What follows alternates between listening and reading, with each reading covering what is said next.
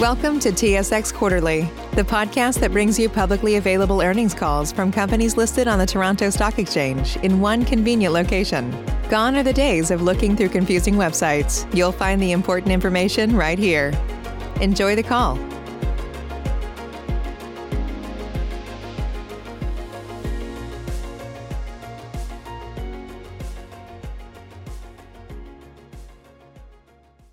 Afternoon, ladies and gentlemen. Thank you for standing by. Welcome to the High Liner Foods Incorporated conference call for results of the first quarter of 2020. At this time, all participants are in a listen-only mode. Following management's prepared remarks, we will conduct a question and answer session. Instructions will be provided at that time for you to queue up for questions. If anyone has any difficulties hearing the conference, please press star key followed by zero for operator assistance at any time. This conference call is being recorded today, Tuesday, May 12th, 2020 at 2 p.m. Eastern Time for replay purposes. I would now like to turn the call over to Heather Keeler Hirschman, Vice President of Investor Relations and Communications for High Liner Foods. Ms. Keeler Hirschman, please go ahead. Good afternoon, everyone. Thank you for joining High Liner Foods conference call to discuss our financial results for the first quarter of 2020. On the call today from High Liner Foods are Rod Hepponstall, President and Chief Executive Officer, and Paul Jewer, Executive Vice President and Chief Financial Officer. To adhere with current social distancing measures resulting from COVID-19 and High Liner Foods related work from home policy, Rod, Paul, and I have each dialed in from remote locations. While we've taken additional precautions to minimize potential technical disruptions, we ask for your patience and understanding should there be any disruptions in this regard. In a moment, I'll pass the call over to Rod for some remarks on our performance in the first quarter and the impact of COVID-19 on our business before handing over to Paul, who will review the financial performance for the first quarter. Rod will then make some final remarks before opening the call up to questions. I would like to remind listeners that we use certain non-IFRS measures and ratios when discussing our financial results, as we believe these are useful in assessing the company's financial performance. These measures are fully described and reconciled to IFRS measures in our MD&A. Listeners are also reminded that certain statements made in today's call may be forward-looking statements that are subject to risks and uncertainties. Management may use forward-looking statements when they discuss the company's strategy and business in the future. Actual operating or financial results could differ materially from those anticipated in these forward-looking statements. High Liner Foods includes a thorough discussion of the risk factors that can cause its anticipated outcomes to differ from actual outcomes in its publicly available disclosure documents particularly in its annual report and its annual information form. Please note that High Liner Foods is under no obligation to update any forward-looking statements discussed today.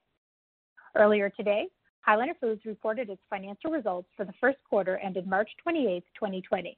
That news release, along with the company's MD&A and unaudited condensed interim consolidated financial statements for the first quarter of 2020 have been filed on SEDAR and can also be found in the investor information section of the High Liner Foods website.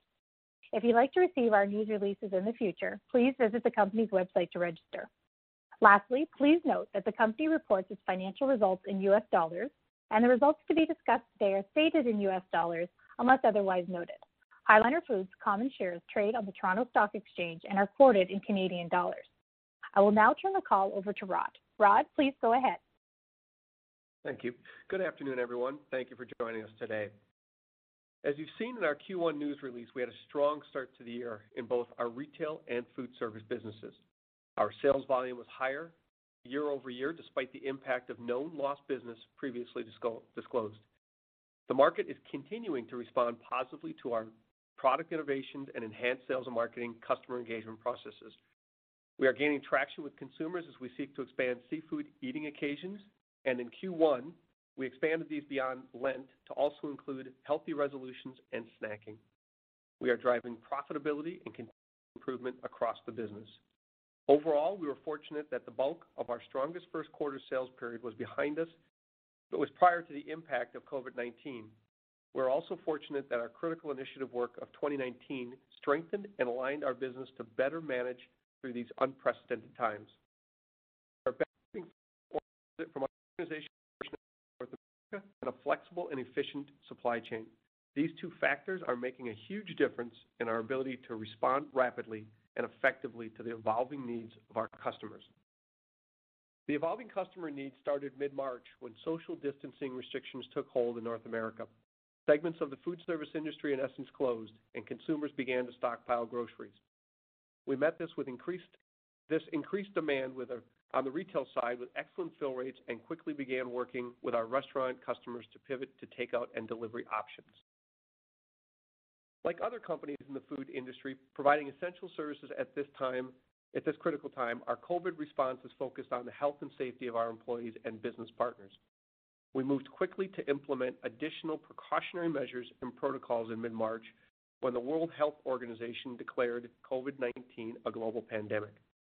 Our new protocols are aligned with recommendations from the U.S. Centers for Disease Control and Health Canada, as well as evolving best practices in the food industry. As the pandemic evolves, we will continue to implement measures designed to protect the health and safety of our employees, including, when the time comes, ensuring a careful transition of our salaried workforce back to the office environment. As we disclosed previously, unfortunately, we have had positive cases of COVID-19 amongst frontline team members at our Portsmouth facility. From an operational perspective, I was very proud of how well our team executed uh, our COVID-19 response plan to quickly take the necessary and responsible actions, and also how well we were able to minimize the impact on our customers. As a case in point, when we temporarily suspended production at our Portsmouth plant on April 20th for one week, we transferred approximately half of the volume normally produced at that facility to our other two plants in record timing of a matter of days to keep product flowing to our customers and families across North America. Overall, our supply chain has operated with minimal disruption during COVID-19. There have been limited interruptions in production, transportation, and warehousing activities, and no significant issues related to procurement of raw materials and ingredients. From a financial management point of view, we are operating with a careful eye on cost. Like other food processors, the cost of doing business has increased due to COVID-19 as a result of necessity of extraordinary recognition pay for our frontline employees, personal protective equipment, safety enhancements, and increased sanitation.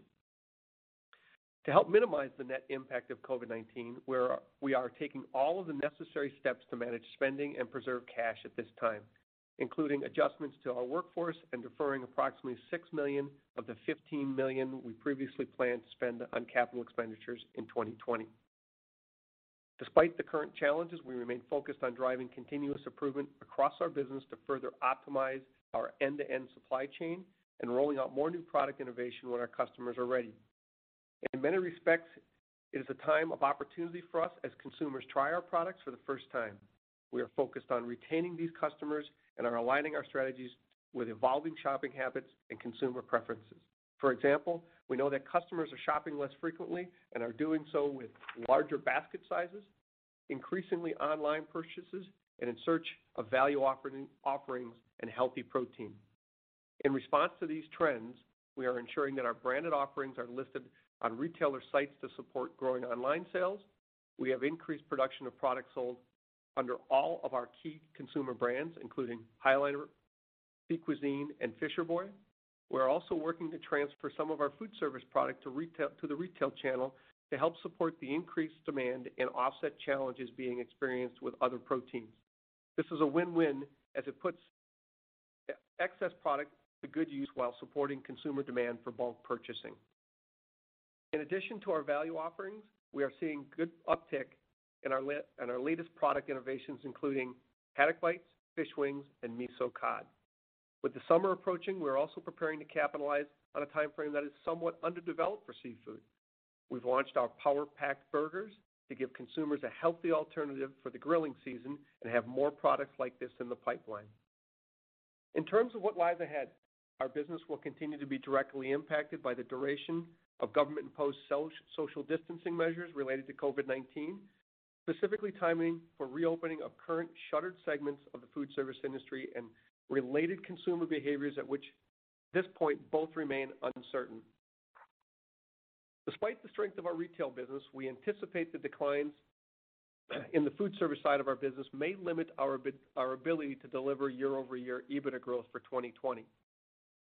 During this time of unprecedented uncertainty, we are focused on the factors that are within our control, which include leveraging our product, our portfolio, brands, and manufacturing network to meet increased consumer demands for our products. Partnering with our food service industry customers as they pivot to takeout and delivery options and to ensure readiness for a quick ramp-up as and when social distancing restrictions are lifted across North America and consumer demand returns. Carefully managing costs and capital expenditures and driving ahead with continuous improvements to increase our resilience, reduce risk, and achieve cost savings. I will turn the call over to Paul to discuss our first quarter financial performance. Thank you, Rod, and good afternoon, everyone.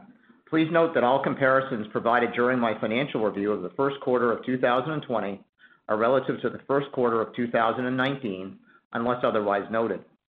Sales volume decreased in the first quarter by 1.2 million pounds to 77.3 million pounds.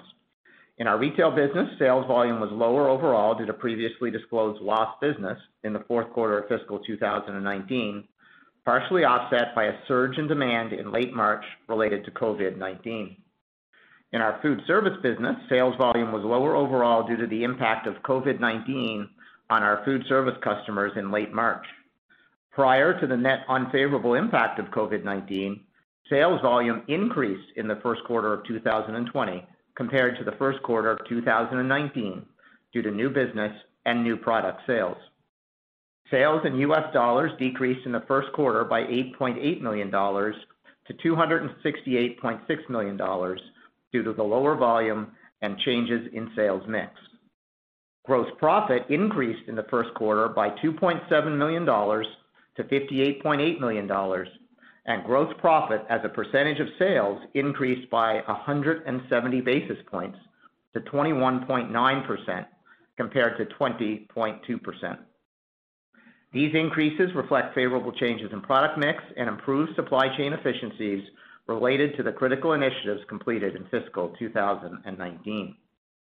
Adjusted EBITDA decreased in the first quarter by $1.5 million to $30.7 million, and adjusted EBITDA as a percentage of sales decreased by 20 basis points to 11.4% compared to 11.6%.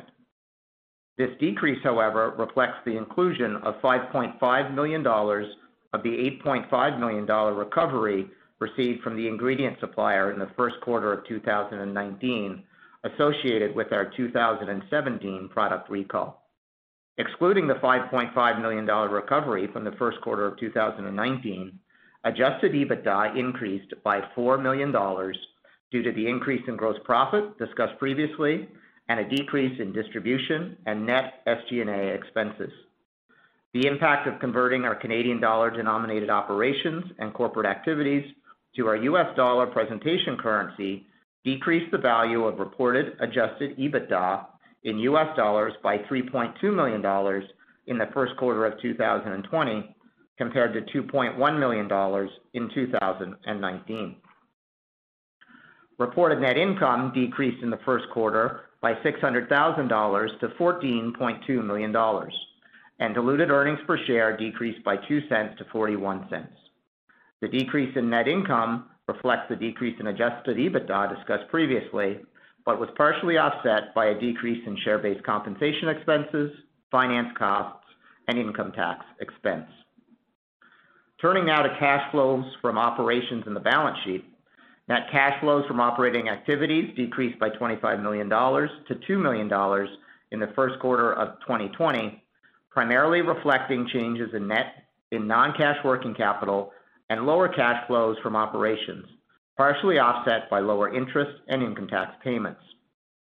The changes in net non-cash working capital are the result of increases in inventories and reductions in accounts payable, partially offset by favorable changes in accounts receivable and provisions.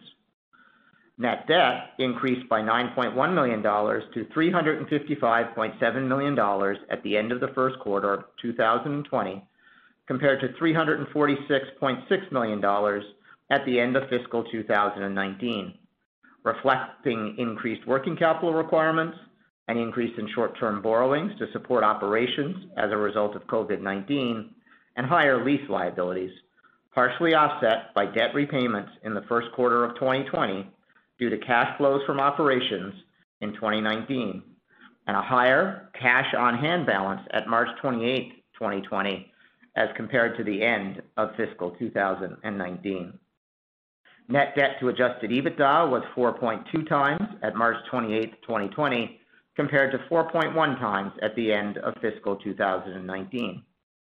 This ratio may not improve or may be higher by the end of fiscal 2020 as a result of the anticipated potential negative impact of COVID-19 on adjusted EBITDA.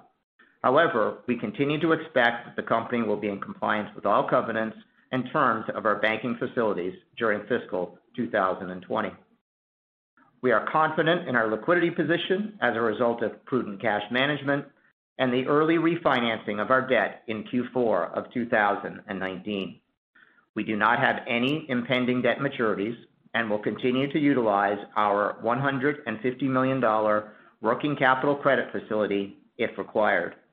Borrowings on this facility, net of cash on hand, are currently only approximately $29 million. That concludes my financial review, and I will now turn the call back over to Rod for some final remarks before opening the call up to questions. Thank you, Paul. Before we move into our Q&A period, I'd like to quickly recap the key takeaways from the call. We are well positioned to navigate through the current economic uncertainty and fluctuating customer demand.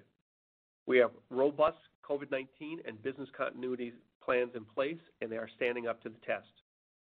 We are maximizing our resources to support increased retail demand and support our customers with excellent fill rates. Our food service business has been negatively impacted due to the various closures or stay-in-place restrictions across North America. However, we are helping our food service customers pivot to takeout and delivery options and are ensuring readiness as and when social distancing restrictions are lifted. The health and safety of our employees and business partners is our top priority, and we are doing all we can to safeguard them and our operations at this critical time. Overall, while I recognize the significant uncertainty we all face, I remain confident in the resilience of our operations, thanks to our solid balance sheet, early debt refinancing, and significant liquidity. I also believe in our potential to deepen our customer relationships by satisfying their evolving needs as a result of our flexible and integrated supply chain and responsive sales teams. While our ability to generate year-over-year EBITDA growth in 2020 may be impacted by COVID-19 pandemic, we are doing all we can to drive towards that goal. I look forward to your questions. Operator, please start the Q&A period. Thank you. At this time, we will be conducting a question and answer session. In order to ask a question, we ask that you please press star, then the number one on your telephone keypad. We will pause for a brief moment to compile a Q&A roster. Your first question comes from the line of George Doumet with Scotiabank. George, your line is open. Thank you. Hi, this is Jonathan Garfinkel calling in for George. Um, I was just wondering if you could provide an update how inventory levels are now looking. I believe the last call you mentioned there was enough inventory through late May or early June that you had bought ahead of the Chinese New Year. Yeah. So certainly at this stage, we feel very comfortable with our uh, inventory uh, position. We were uh, fortunate, you're correct, as we identified on our last call, that we had strong inventory levels going in to Chinese New Year, and that allowed us to um, position ourselves very well with our customers in terms of service levels and fill rates Uh, as uh, China moved through its period of COVID-19. Fortunately, they have moved through that period, uh, and we are getting steady supply of product from our processors um, and remain in a good position to meet our demands, and I would say our increasing demands, particularly on the retail side of our business for our products. Okay, great. Thanks. Um, yeah, just I was wondering how much additional costs you anticipate in Q2 from extra sanitation expenses or bonuses and other COVID-related expenses? Yeah, nothing at this point that I'd uh, give uh, full disclosure on, as we're still working on uh, a number of those initiatives. As Rod said, as we identify further opportunities to do anything to help protect the safety Uh, and health of our employees and to ensure the resiliency of our operations, we'll continue to look at those. So there will be some expense associated with that, uh, but that's expense that we're very comfortable managing uh, in our overall operations and the right thing to do for the long-term health of our business. Okay, great. Thanks. And just one more for me. I was wondering if you could discuss the steps in getting the Portsmouth plant back online and just what drop in production levels are you currently experiencing in that plant and the other plants compared to a more normal environment? Yeah, Jonathan, uh, as I mentioned, um, I was very very pleased with the team's uh, reaction and decisive action to uh, suspend production when we had identified the situation. The steps that we've taken to reopen that plant are at the leading edge of the CDC and Health Canada requirements in conjunction with any of the industry best practices, and they include Um, things such as enhanced uh, PPE, um, uh, social distancing measures, uh, increased sanitation, all the way through to, quite frankly, complete repositioning of walkways and um, other measures taken within the plant. So as it relates to production impact, quite frankly, that plant is back up and running at full production, and we anticipate it remaining so with the extraordinary measures we've taken in that plant, as well as others. Okay. Thank you. That's it for me. I'll pass the line. Your next question comes from the line of Sabahat Khan with RBC Capital Markets. Saba, your line is open. Hi, it's Chris on for Saba. I was wondering if you could talk a little bit about uh, the shift in production or product mix from food service to retail and how that's expected to impact margins going forward and and what the relative margin differential is between the two uh, channels. Yeah. So let me maybe I'll take the uh the question on the shift in mix um, and so on, and Paul can certainly take any of the questions on uh, margin. But um, actually, the uh we're extremely well-positioned to take advantage of the shift in uh, consumer demand and buying more uh, product at home with the flexibility of our network to make retail product, quite frankly, in all three of our facilities at this at this point.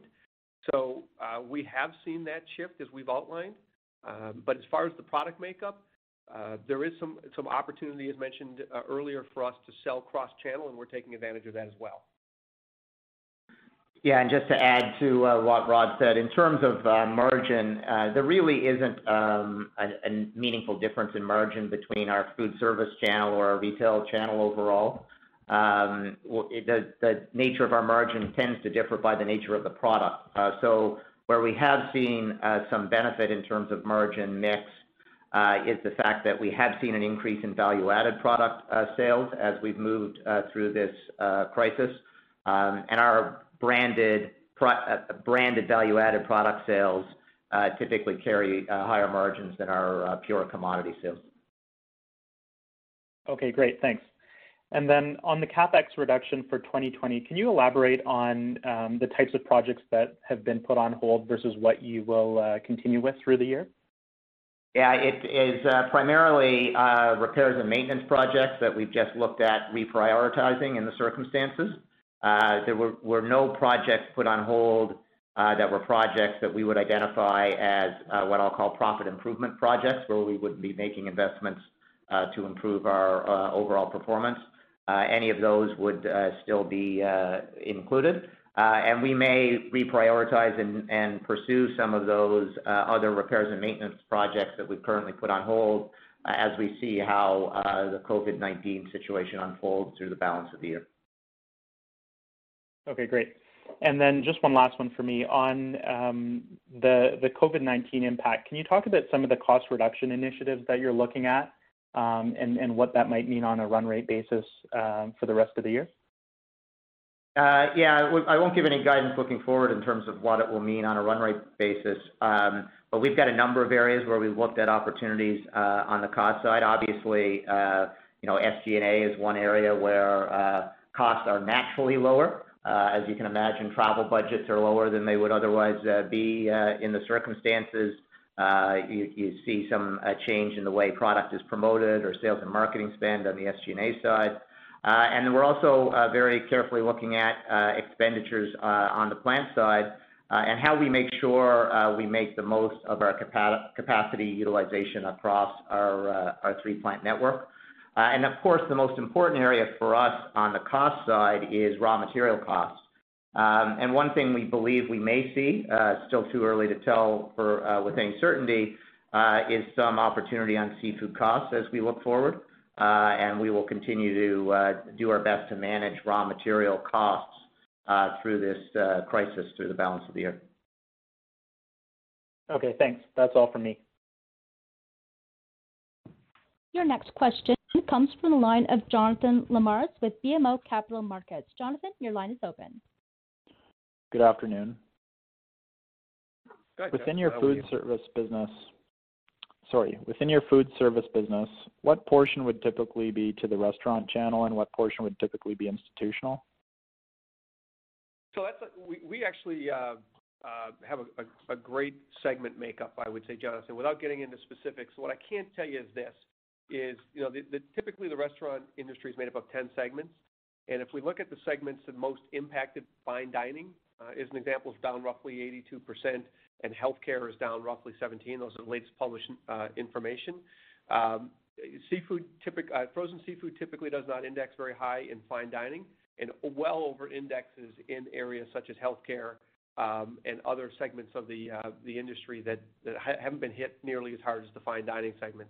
So I think the fact that we have a great diversification across the restaurant um, channel is certainly helping us as we navigate through the uncertainty. Okay, that's helpful. And um, Can you comment on April sales or sales since the end of Q1, how demand has been trending to each of the food service and retail channels? Yeah, I can't comment specifically um, on uh, on the sales in the current quarter we're in for obvious reasons. Uh, I would uh, say that we have seen some improvement in um, food service sales as we've moved uh, through um, the month of April into May. Um, perhaps not surprisingly, as you start to see some sectors of the economy start to uh start start to reopen and you see some of our customers start to prepare their inventory levels uh as they see that activity starting to pick up. Um, so that's obviously the key thing that uh, we're watching is what will occur over the course of the next uh, number of weeks and months uh, in terms of reactivity in those sectors of food service that Rod referred to. Okay, thanks. I mean, Rod referred to some metrics for the fine dining and for the um, health channel. Are you able to provide any sort of industry metrics that we should be uh, thinking about as we think about High Liner's um, exposure to the food service channel? Uh, in terms of- Just in terms of how much industry sales would be down for the uh, areas of food service most relevant. Yeah, I think it probably depends on the mix of business that either the company that's doing the selling of the product, like us, or the distributor has. Uh, some distributors over-index to healthcare versus schools uh, versus full-service restaurants.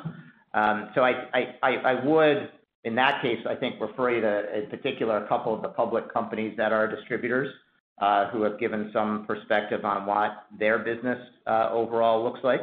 Um, and you know what I can tell you is um, we're pleased with our mix of business on average uh, compared to the industry overall, uh, given the fact that we um, have the indexing to some of the sectors that Rod referred to.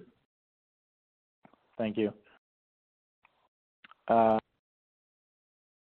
Again, if you would like to ask a question, please press star, then the number one on your telephone keypad. Your next question comes from the line of Kyle McPhee with Cormark Securities. Kyle, your line is open. Hi, guys. Uh, you mentioned that volume growth was positive in Q1 prior to the COVID impact that started in the back half of March. Can you maybe quantify how positive that growth was? Um, uh, or maybe just comment on the contributors to that growth. I know you had a contract loss in Q4 that hasn't been lapped, so what exactly were those positive contributors offsetting that? Yeah. So the two key contributors to the growth uh, were, uh, and almost on, I would say, equal uh, footing, were new product sales. So the launch of new products from an innovation perspective, which we're very pleased with, and also new customer acquisition. So the volume of business in both of those areas was sufficient to offset the known customer losses that we've talked about in the past. That, you know, we wanted to highlight that because that's the first quarter in some time where we've been able to get to that position, uh, where new product and new customer growth has offset uh, some of that uh, lost business. And you know, it was it was positive, is all I'll say at this stage prior to the impact of COVID-19. But Remember, the impact of COVID-19 really was in the last 12-15 days of the quarter. So it was Uh, uh, for the highest uh, majority of the quarter that we did experience that growth. Got it. And and the new product sales, I think last quarter you said that contributed 2% volume growth year-over-year. I think that worked out to about 5 million dollars. Are those new product sales still rolling in at about that rate, or has it accelerated? Yeah, actually, it's a very similar rate, I would say, in the first quarter, in terms of a percentage of growth. So we were uh, pleased to see that trend continue. Got it. Okay. Uh and just when you referred to the volume growth before COVID, uh, it was a little bit confusing in your prepared remarks. Was that for the total company or just for food service? Uh, that was for the total company, but was driven predominantly by food service. Got it. Okay. Um and then last question from me, just COVID aside, uh, and what that's doing to to your business mix, is your gross margin kinda at the new steady state now? I know you guys have already lapped a lot of the sales mix shifts uh, on the top line uh, that happened last year, cutting out lower margin business. So should we expect, again, COVID aside, should we expect gross margin to stay around here, or is there still room for expansion? Well, I'd say, first of all, putting COVID aside is a hard thing to do in the current circumstances, but uh we'll we'll we'll let we'll stay with you on that. Um, in terms of gross margin, um, I would say clearly you'll see some uh, changes quarter to quarter just based on the seasonality in our business. Uh but overall, if you look at it on an annual uh, perspective, we do believe there's still some room to improve from a gross margin perspective. We've got a number of critical initiatives that we executed in 2019 that are continuing uh, to deliver benefit. That benefit in Q1 was higher than it was in the previous quarters in 2019. So That does give us uh, confidence that we can continue to uh, improve uh, the gross margin in our business over time, obviously, once we get through this COVID impacted period. Got it. Okay, that's it for me. Thanks. Thanks, Kyle. There are no further questions. I will now turn the call back over to Rod Hepponstall for closing remarks. Thank you. To close, I want to thank you for joining our call today, and we look forward to updating you with results from our second quarter of 2020 on our next conference call in August. Please stay safe and well. Ladies and gentlemen, this concludes today's conference call. Thank you for participating. You may now disconnect.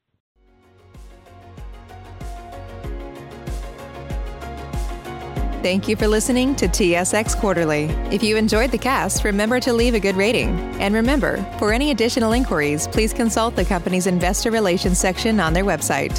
See you next time.